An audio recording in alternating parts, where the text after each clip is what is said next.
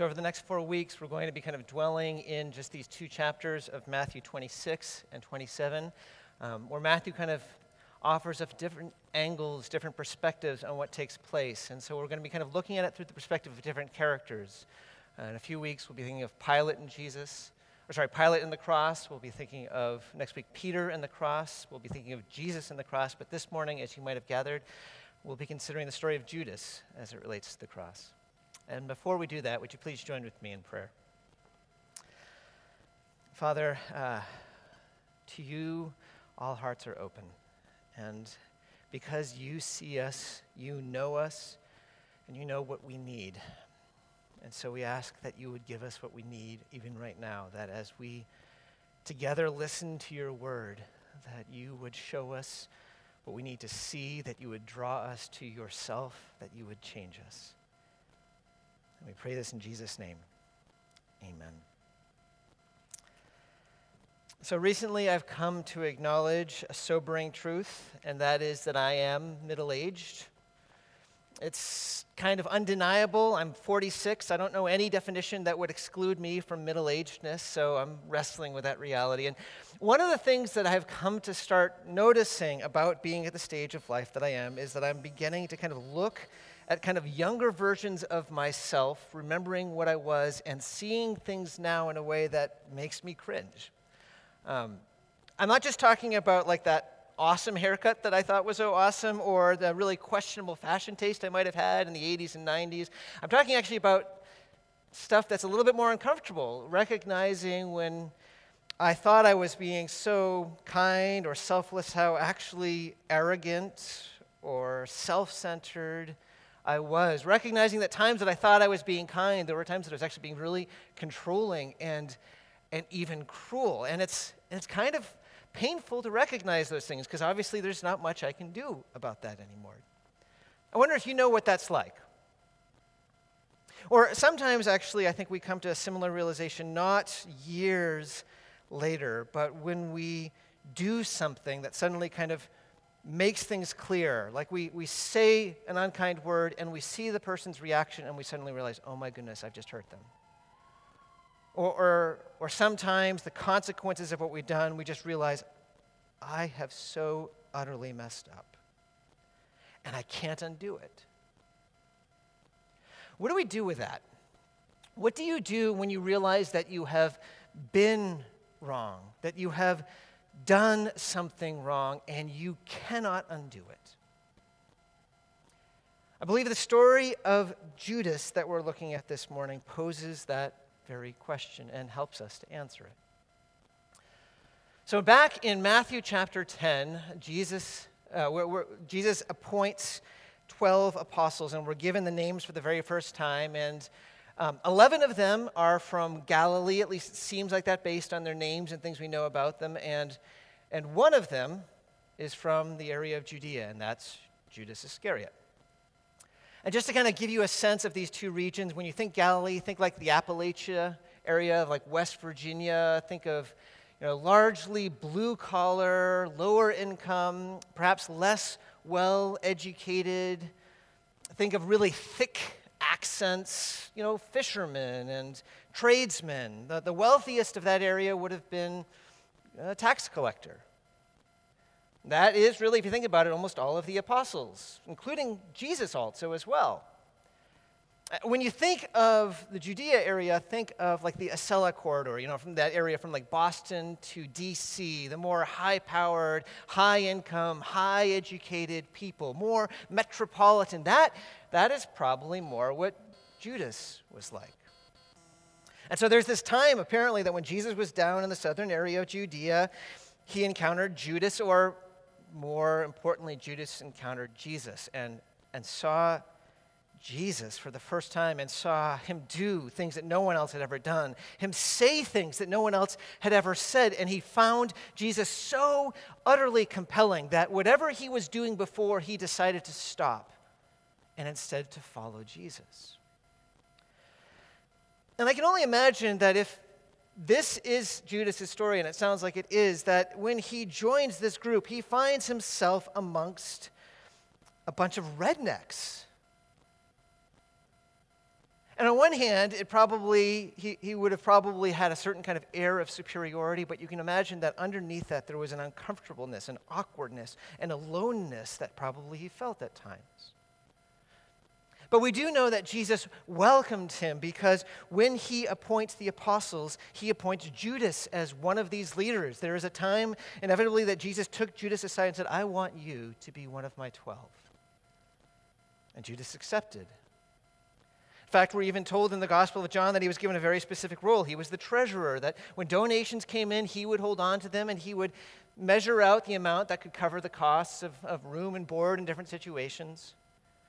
But of course, more than that, as apostle, he had a very grueling uh, life. Uh, he regularly would be sent out to a new town with another apostle, would kind of knock on doors, introduce himself. If they welcomed him in, he would share about Jesus. He would do miracles. He would heal. He would cast out demons. And then he would come back exhausted, and they would keep moving. And he would sit under Jesus' teaching day after day. And this was his life for months upon months upon months.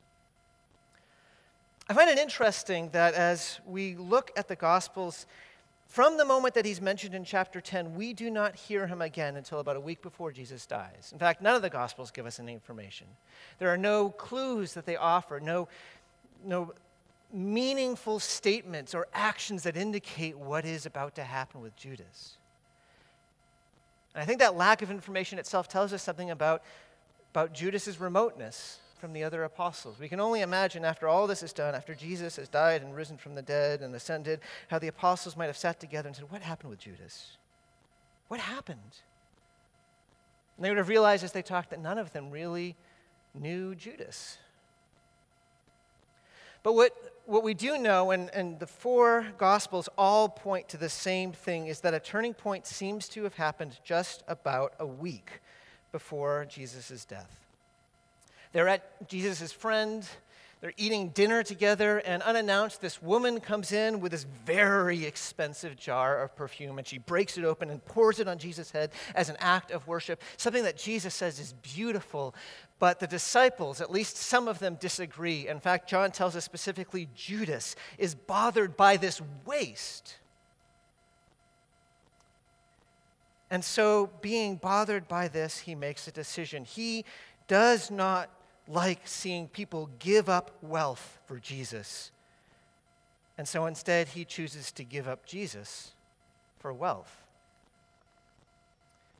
Immediately after the story, it says, Then one of the twelve, the one called Judas Iscariot, went to the chief priests and asked, What are you willing to give me if I deliver him over to you? When I come to this sentence, I was looking at commentators, every commentator is asking the same question why? Why would Judas be doing this? And there is a certain degree of mystery where I think the writers of the Gospels don't fully understand, but I think Matthew and actually the Gospels in general want to point us to this connection between wealth and Judas's decision. It is after this extravagant use of wealth that Jesus, Judas then seeks wealth. In fact, the Gospel of John gives us even more information that points us in this direction. It says that Judas, who's the treasurer, we're told that he was slowly embezzling the funds, taking some for himself. And I find that, that little detail actually quite significant if you think about it. So think of this Judas has been sitting under Jesus' teaching week after week after week. He heard Jesus explicitly say, no one can be a slave to two masters. Either you will hate the one and love the other, or you will be devoted to the one and despise the other. You cannot be a slave to both God and wealth. And when Jesus is talking about being a slave to wealth, don't, don't think like Ebenezer Scrooge, this miser counting every penny. It's rarely about the money when people are slaves to wealth. It's about everything else. It's about a desire to be respected by others. And so we're or wanting the, the nicer clothes or the nicer car to get that respect. It's about the desire to feel safe. And we want enough in our account to make sure that's the case. It's about the desire to enjoy the good things of the world, and we need some funds to be able to support that. That, that is what Jesus is talking about when he's talking about being a slave to wealth. He's talking about the question of do we seek to have our best life right now, or do we trust God and his own timing. Do we seek treasures on earth or are we pursuing treasures in heaven? Jesus says you cannot be a servant to both. But Judas certainly seems to try. Even as Jesus is warning against that, day after day, Judas is taking just a little bit off the top from the funds and sticking it in his pocket. And my guess is he's not even allowing himself to see the contradiction in this. As Jesus is speaking, he, he probably says, Yeah, that's true, and thinks he's talking to some other people, but doesn't allow those words to penetrate and expose him. My guess is he never acknowledges to himself that he's even stealing. He just he needs a higher lifestyle. He's from a different area. Jesus would understand, he probably says to himself, although of course he never actually tells Jesus about this. He keeps it hidden. In fact, he even keeps it hidden from himself. But this is the situation where he is, is finding this desire to hold on to two masters until a point where it starts becoming clear that this tension is irresolvable.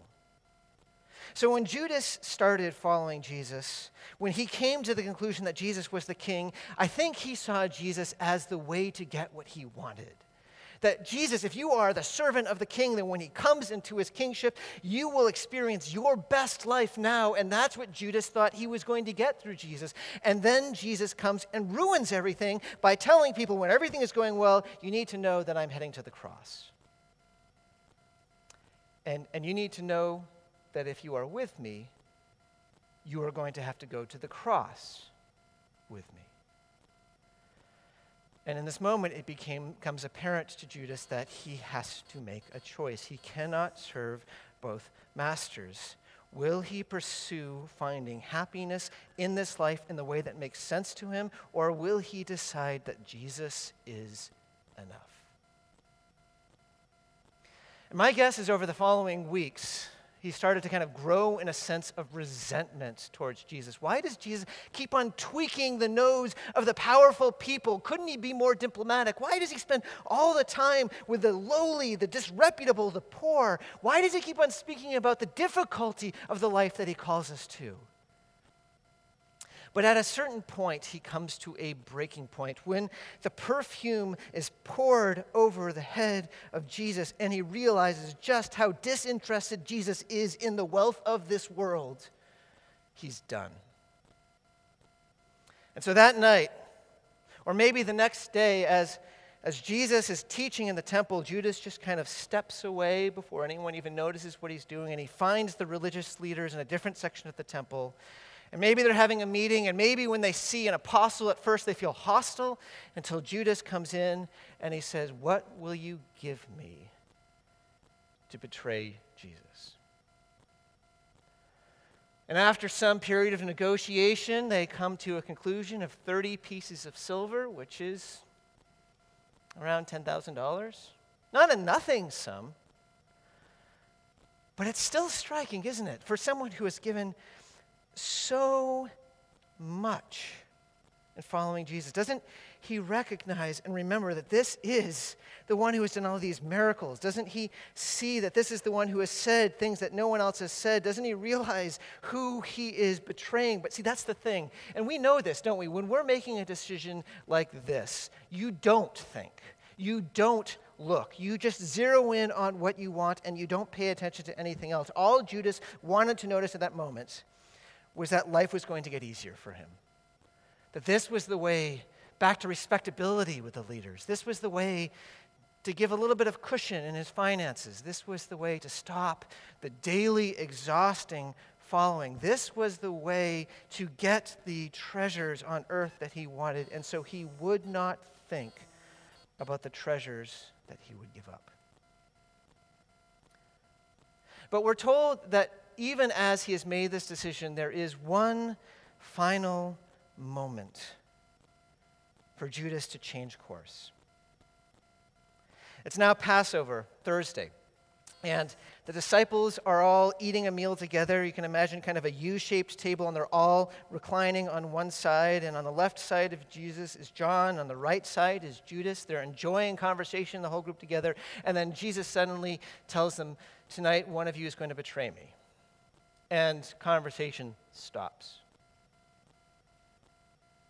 What's interesting to me is immediately after, every disciple asks, You're not talking about me, are you, Lord? As if they know that Jesus knows something about them and they are feeling exposed in that moment. And Jesus responds essentially reiterating what he was saying before one of you who dips their hand in this bowl, all of them would have been sharing the bowl. So he's saying, One of you who is eating with me is about to betray me, and woe to him. It would have been better had he never been born. And then, after saying that, Judas says to him, Surely you don't mean me, Rabbi. And the answer is ambiguous. One translation, I think, effectively says, Your words, not mine.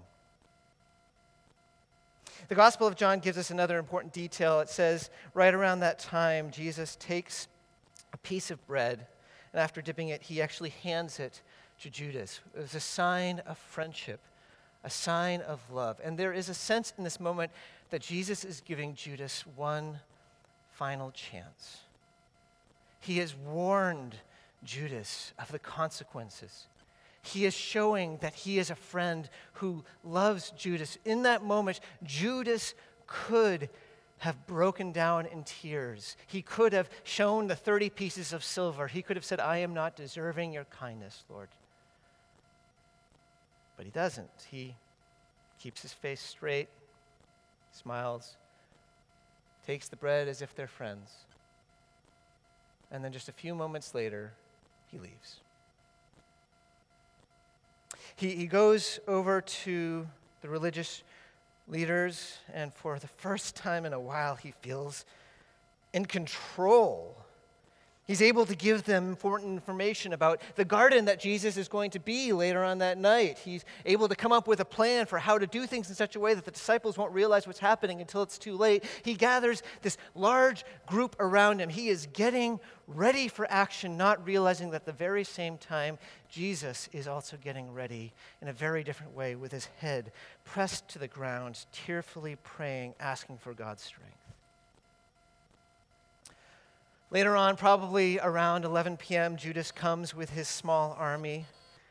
He sees Jesus and the disciples in the garden. The disciples see Judas and don't really understand what's happening. And, and Judas comes to Jesus and he kisses him. And I think what Jesus says next must have completely destabilized Judas. So the ESV, I think I like the translation even a little bit better here. He says, Friend, why have you come? Friend. It is an expression of kindness, it is an expression of love. And Jesus is looking at Judas, eye to eye, friend. Why have you And in that moment, things completely go out of control for Judas. The, the soldiers, knowing who Jesus is, take Jesus away. The disciples, terrified after a little bit of a back and forth, they flee. And, and Judas is left to just kind of walk in, in kind of the trail of these guards leading Jesus, and, and he watches and he sees what he knew deep down was always going to be the case that this isn't a trial. They've already decided what they're going to do to Jesus. He knows as he's watching that they are going to kill him. And he knows in this moment that Jesus was right when he said he was going to be crucified.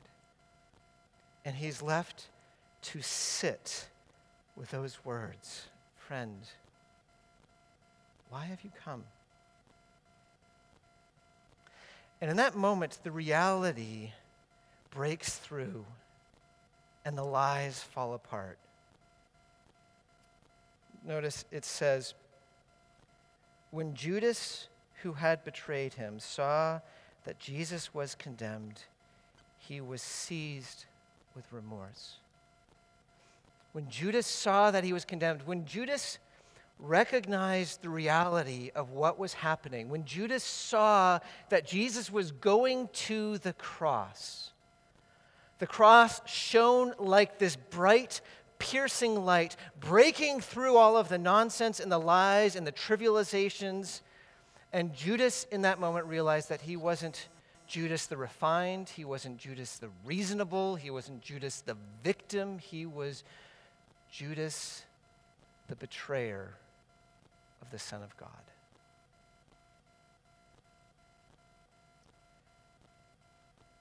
And he was overwhelmed by that realization.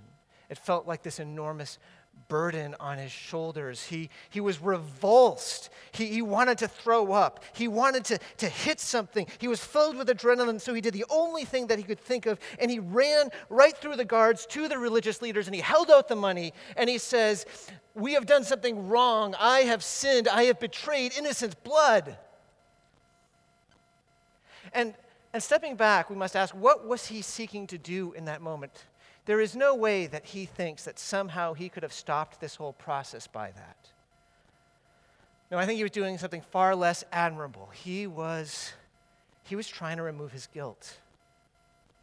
He had a burden that was too heavy on his shoulders. He had a blood stain on his hands, and he wanted to cleanse himself of his sin. But he couldn't. I mean, what do the chief priests? They look at the money and say, What is this to us? That's your responsibility. And they're right. Yes, the chief priests have their own guilt, but Judas is the betrayer. And this is not the kind of thing you can undo. What do you do with that? What do you do when you realize that you have been wrong, that you have done something wrong, something terribly wrong, and there is nothing you can do to undo it. As, as, the cross is exposing Judas, as he sees himself truly for the first time, he sees nothing that he possibly can do. And so he throws the money at them and he goes away. And in his last moment of doing something that he can control, he takes his own life. many months earlier, Jesus said that there is nothing concealed that will not be disclosed or hidden that will not be made known. And the cross showed that to be true for Judas. What Judas had hidden from himself, what he had concealed from himself, the cross pierced through like a bright light and exposed his guilt and wickedness. And the reality is that if you and I look honestly and truthfully at the cross, it will do the same for us. Because the reality is, you and I are a lot more like Judas than we care to admit. Those things about ourselves that we like least, our pride, our selfishness, our cruelty. We, we hide from our view. We, we excuse. We, we blame others. It's not my fault. We trivialize. It's, it's no big deal. We ignore. It's not true of me. But the reality is that we, like Judas, have a deep, deep issue with sin. And the truth is that every sinful choice that we make expresses a desire. In every expression of our sin, we are pursuing a certain state of affairs. When we choose to just ignore God's word, when we seek to live in a prayerless self sufficiency rather than looking to God for help, when we are seeking treasures on earth rather than the treasures of heaven. We are rejecting God's claim for us. We are asking that God be dethroned. We, like Judas, are willing to hand over Jesus for momentary satisfaction. And in that sense, we are participants in the crucifixion of Christ. One hymn writer put it this way Who was the guilty? Who brought this upon thee? Alas, my treason, Jesus hath undone thee. 'Twas I, Lord Jesus, I it was denied thee. I crucified thee. If we see the cross clearly, if we allow it to shine its light upon us, we will come to recognize that we are far more sinful and our sin is far weightier than we have ever let ourselves see. And what do we do with that? What do we do when we realize that we have been wrong, that we have done things that are terribly wrong, and there is nothing we can do about it? We look at the cross again. The tragedy of Judas is that he only saw one thing. He saw the light of the cross shining at him, but he didn't realize that the light of the cross was also shining upwards, showing something unfathomable about God, showing the love of God. Judas couldn't see it. Judas could not understand why Jesus would would spend time with the lowly and disreputable. He couldn't understand why this woman would anoint Jesus with wealth. He couldn't have any place in his understanding for grace. He didn't recognize it when Jesus called him and said, Follow me. He didn't recognize it when Jesus gave him bread. He didn't recognize when he, Jesus, was saying that he was going to the cross, that that wasn't a failure, but that was a victory. That he was going to the cross to save his friends. Judas could never understand that Jesus truly, deeply loved him. Can you? Do you? Do you understand that when we survey the wondrous cross, when we look at it, it does not just expose our own sin and our own failure, but it exposes a depth of love from God for us that we will never, ever understand. Because when Jesus went to the cross, he went there for us. Though we were those who betrayed him, he went there to make us friends. The same hymn that I quoted before said, For me, kind Jesus, for me was thy incarnation, thy mortal sorrow, and thy life's oblation, thy death of anguish, and thy bitter passion for my salvation. That's what we see. That it was for our salvation that, we do, that he did this. What, what do we do with this reality? We turn to the one who loves us. We turn to the one who loves us and do what G- Judas never did and name those hidden things that we have sought to hide from God, not to make us wretched, but to make us forgiven or experience forgiveness as we as we name our sins before God and take hold of his promises that we might know how deeply we are loved and how deeply we are forgiven. I want to ask the musicians to come forward. And as they're doing that, I want to invite you just to take a moment and look at the printed confession that we are going to be confessing together. Here is a, a, an opportunity for us to come clean. There is nothing that is hidden from God. And here is our opportunity to bring it before God and name things so that we can also experience His grace and forgiveness.